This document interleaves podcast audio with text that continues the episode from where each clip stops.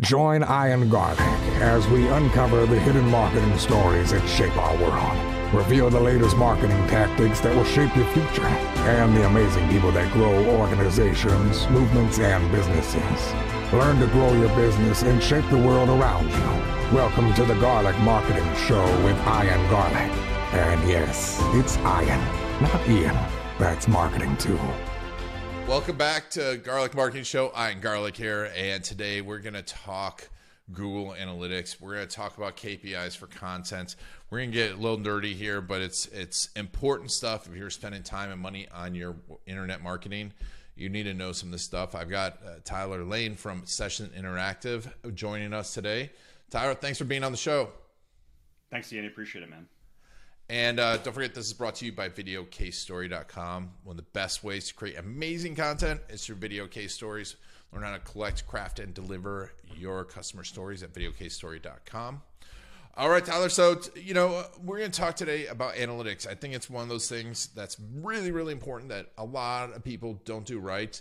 And then how to discover KPIs for content, key performance indicators, because I think that's critical because – everyone just tells you just to make more content, don't they?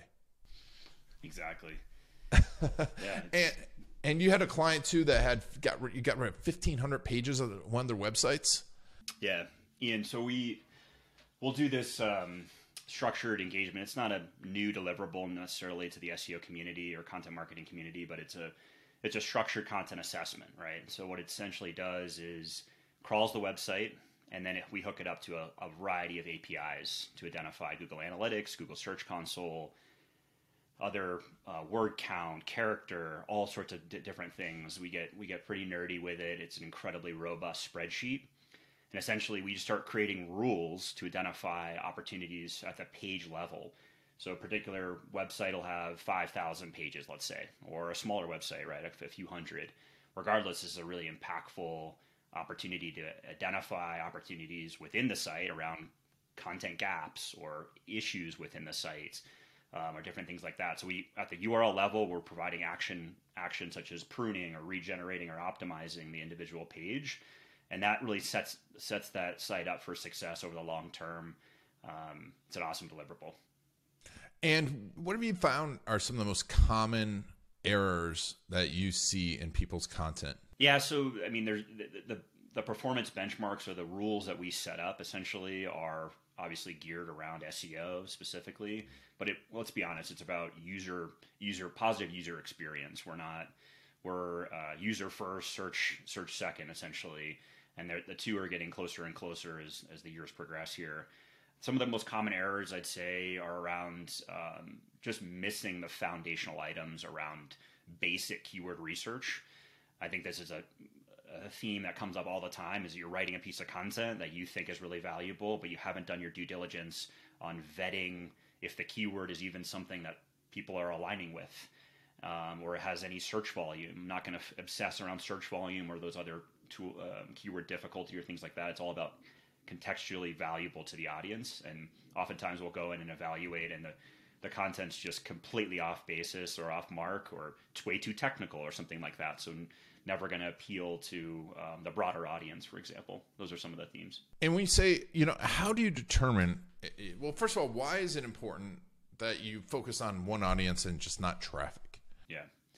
Yeah, I think, again, what happens a lot of the times is those um, individuals or uh, client teams are, are, focused on those vanity metrics, and that goes with uh, with traffic or uh, what's my bounce rate? What's an average bounce rate for my industry? Which is just some things that we it's it's you know it's those fickle metrics, and we say we always kind of realign expectations around. Hey, ultimately, if we're getting more conversions for you and less traffic, what's what's going to be the where are you going to go, um, and where are you going to be most interested in? So that's really what we're focusing in on is those um, realigning those expectations and identifying okay quality over quantity cliche statement but that's really what we're focusing on in on to ensure we're mapping to those audience research stages and that we're not just focusing all conversion content we're focusing supporting con- consideration content so, and supporting awareness content as well and um, you know when you're looking at those audience stages obviously you're going to have to have key performance indicators, KPIs, like we talked about at the beginning. So, how are you determining that as you go into these companies that have 4,000, 5,000, have tons of traffic, have tons of things going on? How are you doing that?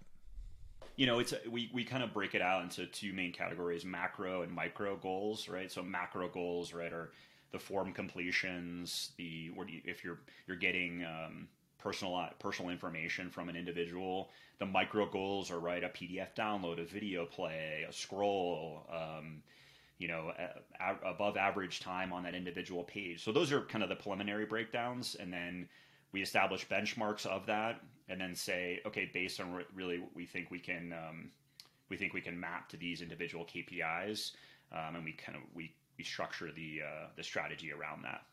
And so, do those KPIs vary differently? Are there ones that you feel like people should have, like companies should have, every company should have these KPIs that most of them don't, or is it a big range of them? I think I think it's a it's it's a range to a certain extent. You know, we work with a lot of B two B. Um, I, think we're fairly agnostic. Actually, we work in healthcare and education as well. But ultimately, it's for education. They're looking for applicants, right? For healthcare, they're looking for signups or individuals to come into the brick and mortar locations. Um, for B2B, they're looking for lead generation forms to be completed or a, a demo to be booked, right? So those macro goals are not going to change generally, but the I think we want to evolve the thought process around the micro goals to give them understanding of um, how different individuals react and engage with the site. And ultimately, if we can get them to opt into something, um, that's a, a newsletter, a blog, or something like that, that builds their CRM, and then then we can talk talk to them about you know some some quality lead generation or lead nurturing campaigns rather. So I'd say they vary, but for the most part, there's some there's some consistencies. Gotcha. And you know, what are some of the KPIs that might be out of the box that you've you've been thinking of? Out of the box, you know, we're always stressing for for analytics specifically. We're always stressing the the integration that obviously it benefits to every single channel out there, right? Um, and we're we're we're stressing usability a lot of the way a lot of the times we do do conversion rate optimization we do do um, various aspects of improving websites on a continuous basis that are have direct that direct t- tie to any post click from a paid search ad to organic uh, results and so I think evolving those um, those usability tracking signals um, around particular button clicks or scrolls and things like that are really important to get people get the client excited about. But the, the goal is not to tag everything in a website, right? It's to it's to fine tune what's really impactful, so we can create actual uh, ongoing optimizations within. So I think more of the usability tracking component is something that we think are, is is far more compelling. It's not just putting heat mapping on your software or your on your website rather. It's actually evolving. Like here are the specific events we want to track, and we think ultimately these will lead to a, a conversion or a better user experience first of all, how did you discover you need to get rid of like 1,500 pages of content? Yeah, and then why would you get rid of 1,500 pages of content? I yeah. thought all content is good. Hey, yeah, it's all good, right? No, just keep just keep generating more, regardless of what it is. No, it's uh, oftentimes, and it, I'm not the first one to say this by any means, but I, we we talk to our clients, and I'm like, uh, in a lot of ways, we're like, stop, think, stop, think about this, stop generating net new content. Just stop you've got a ridiculous amount of content that's already indexing, it's already ranking for keywords, it's already acquiring backlinks, generating impressions and clicks. Let's stop that. Let's let's not focus on net new. Let's focus on content regeneration as a component, as a core opportunity to to focus on um, updating current content to make sure it it it uh, continues to provide value. I think we we just always um, every client we've dealt with is always about improving more and more content, new content, but in actuality, um, their biggest opportunity is to, is to do content regeneration. And how are you, you know, and content regeneration, what does that look like? What is, how does that work? Yeah, we so we, we there's three main buckets, right? Um, and it's it's net new creating net new content, it's content optimization, and content regeneration. So essentially, for content regeneration, where we've identified the, the, easiest way to go through this is as we go through a content assessment, Ian, and we identify, identify uh, this was posted. It's you know 2021 now. This was posted in 2018. It's like, come on, all right, let's let's reevaluate and see if this needs to be improved. That's that is not a like just because the date's updated or the, not updated doesn't mean we always need to go that route. But essentially, we're conducting ongoing and expanded keyword research to essentially say how are we competing in the space currently? Are we answering and positioning and answering the topical questions within this piece of content? And if we are, great. Can it, things be expanded upon? So we'll conduct added research to see what's in the competition, see what's out there in the landscape, to see how we can improve this piece of content. Ultimately, it will be we want to improve, but we also want to conserve and or preserve rather the current rankings. And then content optimization is just light, like maybe said the basic metadata is not updated or internal linking signals are not fully flushed out. So those would be some more of the basics.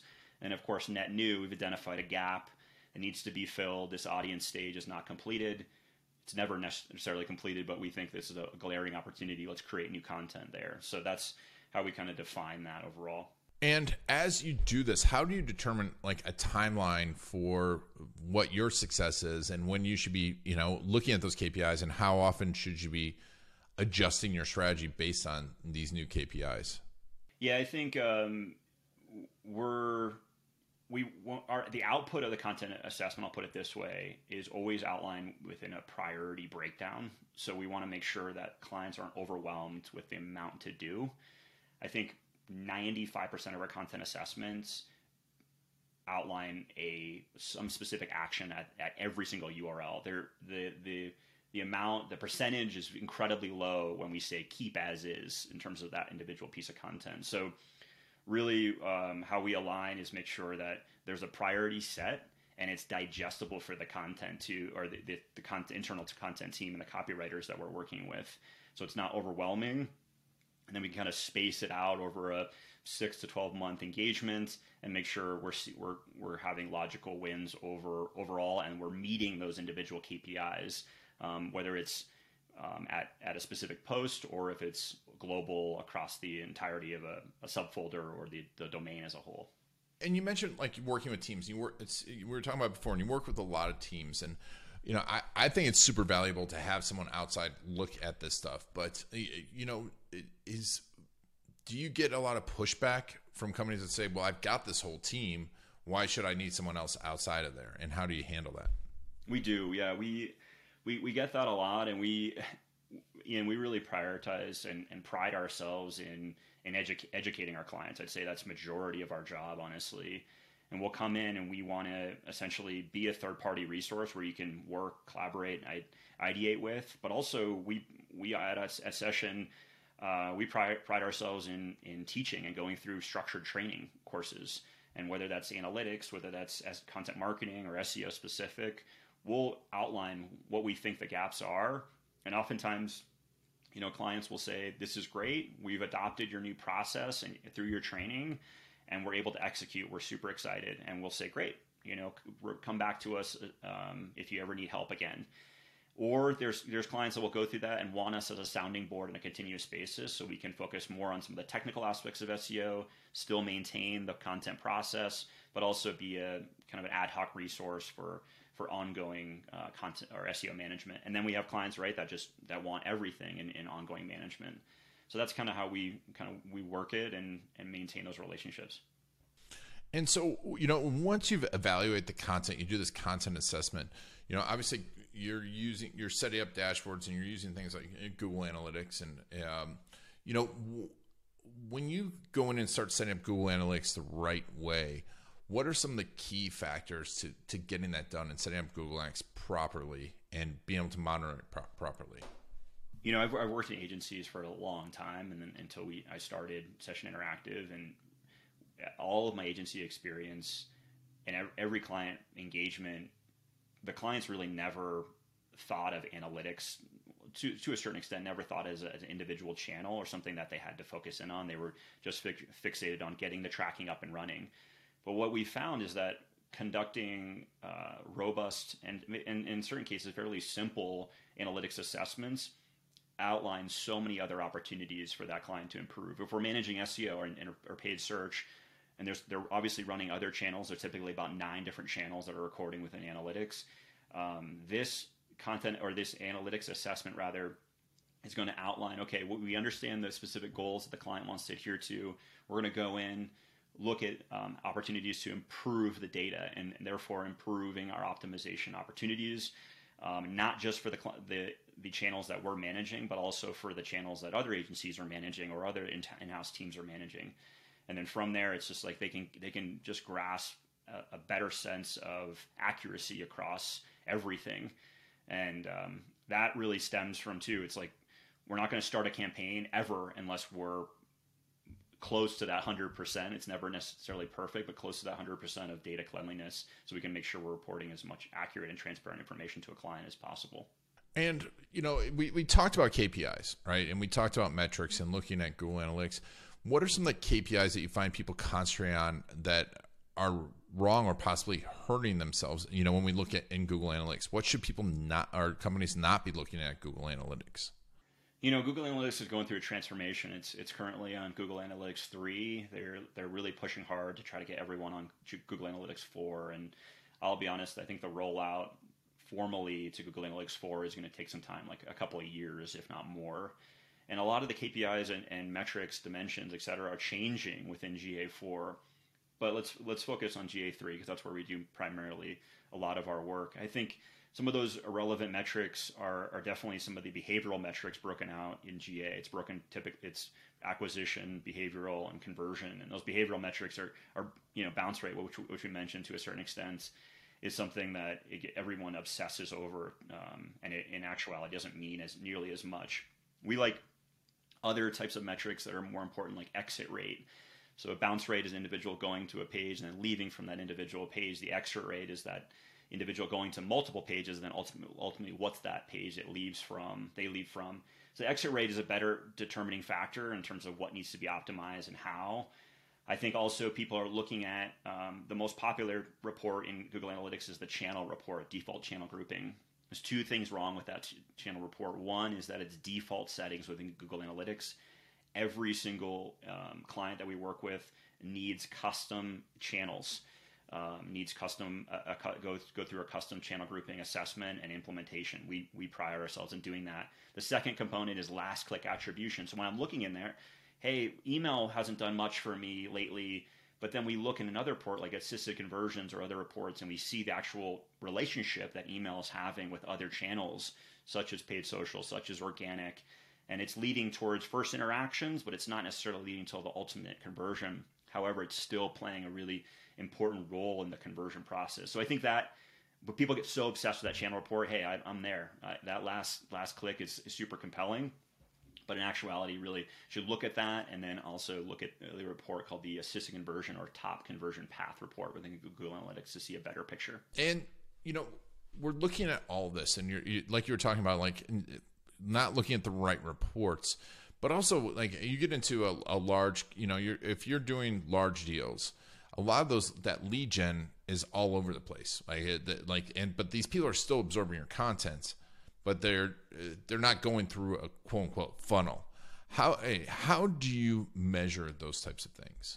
Yeah, and I think it's it's so when we're dealing with B two B or other um, health, you know, education is a little bit different. They have got their funnel to a certain extent, depending on who who we're working with. But B two B, oftentimes the the funnel is a little bit new, more nuanced or simplified. Honestly, it's booking a dem- demo or it's downloading a white paper or opting into certain, certain things like that. So I think it's what we want to do is kind of set up the site to be an overarching funnel, right? We're we're mapping against those individual gaps. So awareness, let's simplify, right? Awareness, consideration, decision, and we're identifying essentially mapping the content to each stage. And that's kind of our overarching funnel, right? Think about it from a keyword perspective when um, I don't know why I use this sometimes, but we were we're looking for a dog right now, and we're not going to type in the word dog, right? Uh, right, it's incredibly high awareness stage, right? And we're we're kind of already know to a certain extent, and, and I think it's it's the same thing with B two B and some of these other industries you work with as well. They're a bit more savvy, right? So they're understanding more into that consideration phase. Maybe they've gotten a little bit more specific. So they perhaps uh, maybe they understand going back to that dog um, that dog example, but getting into the type of breed and then getting in ultimately the location that they're looking to purchase the dog in, perhaps. Um, and then more so to the decision phase is is getting into uh, specifics about what the dog does and how to take care of that individual breed and things like that. So that's the same type of concept that we use as people conducting their ultimate research phase, their individual phases, and how can we map content against it. It's not a groundbreaking process, but it's proven and it works. So we set the whole site up for a funnel component over over the lifetime of a, of a client, and um, we work out those individual KPIs at the each individual funnel stage. Nice, and, and it's a little bit of work there. Significant amount of work. Yeah, that's the buy-in. I mean, the buy-in from the client. I think you know you and I are chatting before. It's ultimately we're always transparent with the client and say, hey, this is a lot of work on both ends, and there's certain things that we can own and take on, but ultimately it this is going to be won't be fruitful unless we get um, ultimate collaboration from you guys and really commit to the to the plan. And when we get clients commit, we we start seeing the results, and it's impressive. Uh, it really is. And what kind of results have you gotten? I mean, you don't have to give specific names, but yeah, well, yeah, yeah, right. I always laugh at some of those uh, those case studies and things like that because there's like no context, right? You know, yeah. Like we we did 10x of this. And it's like really like what was the baseline? Zero? You know? Yeah, we got no, but, we 10x their clients over two years. yeah, exactly. we just started the company last two years. Yeah, so um, you know, again, it's it's it's specific to the individual clients we have different wins, right, for different things, obviously, right? For analytics, working with a large university, um, really powerful university here in Colorado, and they didn't have application tracking configured correctly. So that's a huge opportunity. So we got it in and started understanding how it was working and, and what channels were really, and what landing pages and what groups of pages were ultimately co- contributing to application success. So that was a huge win for us, a huge win for the client right away. And then we talk about SEO. Obviously, everyone f- fixates on uh, individual keyword rankings and things like that. Ours, ours is ultimately associated with uh, organic revenue and how organic plays um, into the, the foundation of the website and how it plays into um, working with other channels successfully. So we're always trying to measure ourselves around lead generation, improving conversion rates, imp- improving the amount of conversions coming in rather than traffic related metrics, things like that. So um, I could get into specifics, but again, they wouldn't necessarily have the, the, best context. Gotcha, gotcha. And you know, when you're looking at this, and obviously we're we're looking at all, we're probably mainly talking about written content, but video content to us is huge. You know, how are you tracking video content? Are you using specific video players and integrating it, and especially video content existing outside of the website?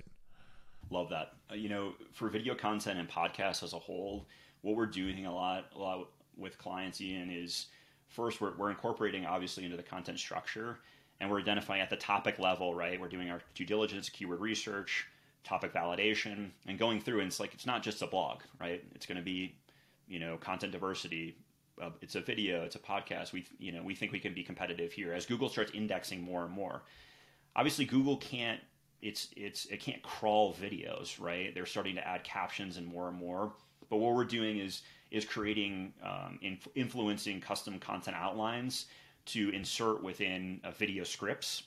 And um, so allowing a podcast host such as yourself to answer those or to position those questions and then have an expert um, to answer those questions. Then essentially right you know every a lot of people are doing this. More people aren't doing this honestly. Is just is transcribing that content into html format. And then diversifying the hell out of that piece of content. You know, whether it's an infographic, whether it's video shorts that we can are share, shareable on social, a long form um, interview or things like that, where an expert's being inter- interviewed by a great host. It can it can be incredibly beneficial and, and, be worked out in so many different ways. So for tracking, right, to actually answer your question, uh, tracking there's um, different native components within Google Tag Manager that we'll use for quartile viewing. So you know, zero percent, twenty five percent, fifty percent, seventy five percent of the video. There's also different opportunities to track different button clicks and things like that. YouTube Analytics is is completely um, underutilized in my opinion.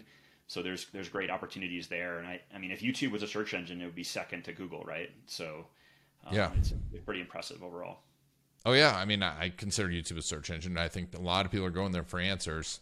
Uh, I mean, I know the how-to stuff on YouTube is absurd. Oh yeah, I mean, I spent yeah. the whole weekend learning how to use and build my smoker, use nice. my smoker, which smoker Love. to use. and then Oh, yeah, you know awesome. how how to get smoke smell out of my house. Think of- I mean, that's your their total research stage, and that it's amazing to me still these, these companies like that too that just don't have specific videos. My my CFO sent me a gift here. It's a the the BrüMate koozie or the uh, not koozie. What, what do you call these um, little Yeti competitor thing like that? And I was just like looking at you know it got geeked out on different videos and different comparisons and and uh, te- uh, how cold tests and things like that. But it's just amazing. Like, why wouldn't you just create every video? And and that's what we we've really been incorporating with our other clients too to take their FAQ sections of their website and really become more of a hub of resources rather than just have um, basic HTML overviews. Why can't we have just video shorts to personalize that and make sure we have really good customer service overall? I, I think that's a huge, huge opportunity. I mean, FAQs, video FAQs. Um, yeah, and, and so you, you mentioned YouTube. How are you playing that those YouTube analytics into this strategy? I mean, because I, I consider YouTube, you know, it, it's yes, it is a, a, a traffic source, but it also it's just it can be a traffic destination too. Absolutely. Yeah, I mean, I think I think ultimately we're trying to get individuals engaging in those platforms, but ultimately, right, we want them to come to the site to to opt in. Yes, a, subs, a subscribe would be great on the individual channel, but I'd say for more more so for our clients is to, is to get them back to the website to do a particular action. However, you know that data that, that that individual search index within youtube is just has a plethora of information to go off of. And i think when we use long form content um, if, if it's required we add in video and we we play on both search indexes. We've got google specific and we've got youtube so we're able to to drive traffic in in, in multiple uh, search indexes right away excuse me. And that really is just incredibly powerful I mean, I'm, I'm I, I will say, Ian, it's it's it's been difficult for when they when cl- certain clients think video, they think this en- enormous production, and I kind of want them overall to dumb it down a little bit and simplify it because it doesn't have to be. I mean, yes, trust me, there there's high end quality uh, agencies that are doing amazing things with video, but ultimately it doesn't need to be like that. That's why I love Loom so much. Their CEO and is crushing it and just making quick video snippets and and really super compelling things. And it's just you know he's in his home office. He's, he's not nothing nothing crazy there, right? No no Yeah, crazy if you- production. If you have good content, it, it Yeah, will work. yeah, and, exactly. and, and let's understand what content to create too. I think that that holds people back. Well, I love I love that. I'll talk. I mean, just the the keyword research component and and creating validation around a particular concept. I'm not saying that always dictates how we go off of, right? But we we always want to support anything we recommend with some aspect of data and some qualification. But we're not going to say, oh, it doesn't have search volume. Let's not go after it. Essentially, if it's contextually valuable or um, some sort of benefit to the company in the long term, we'll create that'll create their own search volume overall, and they'll create their own niche. Um, but there does need to be some due diligence and evaluation before we'll go off and target some random topic, right? We want to do some due diligence. Yes, of course. I mean, yeah, yeah um, it, it, it's an art. It's an art. uh, awesome. So, Tyler, tell me a little bit. So, we'll link Session Interactive. Uh, you, tell me about who you work with and how to work with you. Absolutely. Yeah, I appreciate it. Uh, we work with mid market enterprise level companies. Uh, take a look at our, our work page, and you'll definitely recognize a variety of logos there. And uh, we, we prioritize um, a variety of, of verticals, but primarily B2B, healthcare, education are our, top three. And we do have a, a focus in financial services as well. Um, how do I get a hold of me? You know, I'm on, I'm on Twitter quite actively within the uh, the local the local and expanded SEO community and content marketing community, analytics community for that matter. So we're trying to keep active there. And uh, LinkedIn obviously is a great opportunity to to reach out and and um, have a conversation. Always always willing to talk to and, and want to expand our network. Awesome. Awesome. So, we'll put links to all that in the show notes. You know, if, if you all are looking for uh, a, a stellar analytics and content company to support your team, definitely check out Se- Session Interactive and make sure to uh, follow Tyler over on LinkedIn and Twitter. Uh, Tyler, what's your um, you know, we didn't get into it, but uh, this season we're talking about marketing stories. Um, do you have a marketing story, like crazy marketing story, or something outside of you know outside of session, or even in session, or you know back in your uh, working at other agencies that you can tell us? Crazy marketing story, yeah. Um, I think probably more horror stories. Working. Oh, uh, horror stories are great. yeah. Tell me a horror story. I'd love horror stories. It's um, Christmas time. Yeah, it's Christmas time, right? You're putting me on the spot here. Um, I'm trying to think of what would be a good one, honestly. Um, I can tell you one kind of just a career story of mine. Um, I think that's kind of uh, something that I've always it always used as motivating me. Is um, I left. I, I, worked at client side for a number of years when I first started my career, large company IBM, and then uh, moved to Colorado. I started working at a health and wellness company.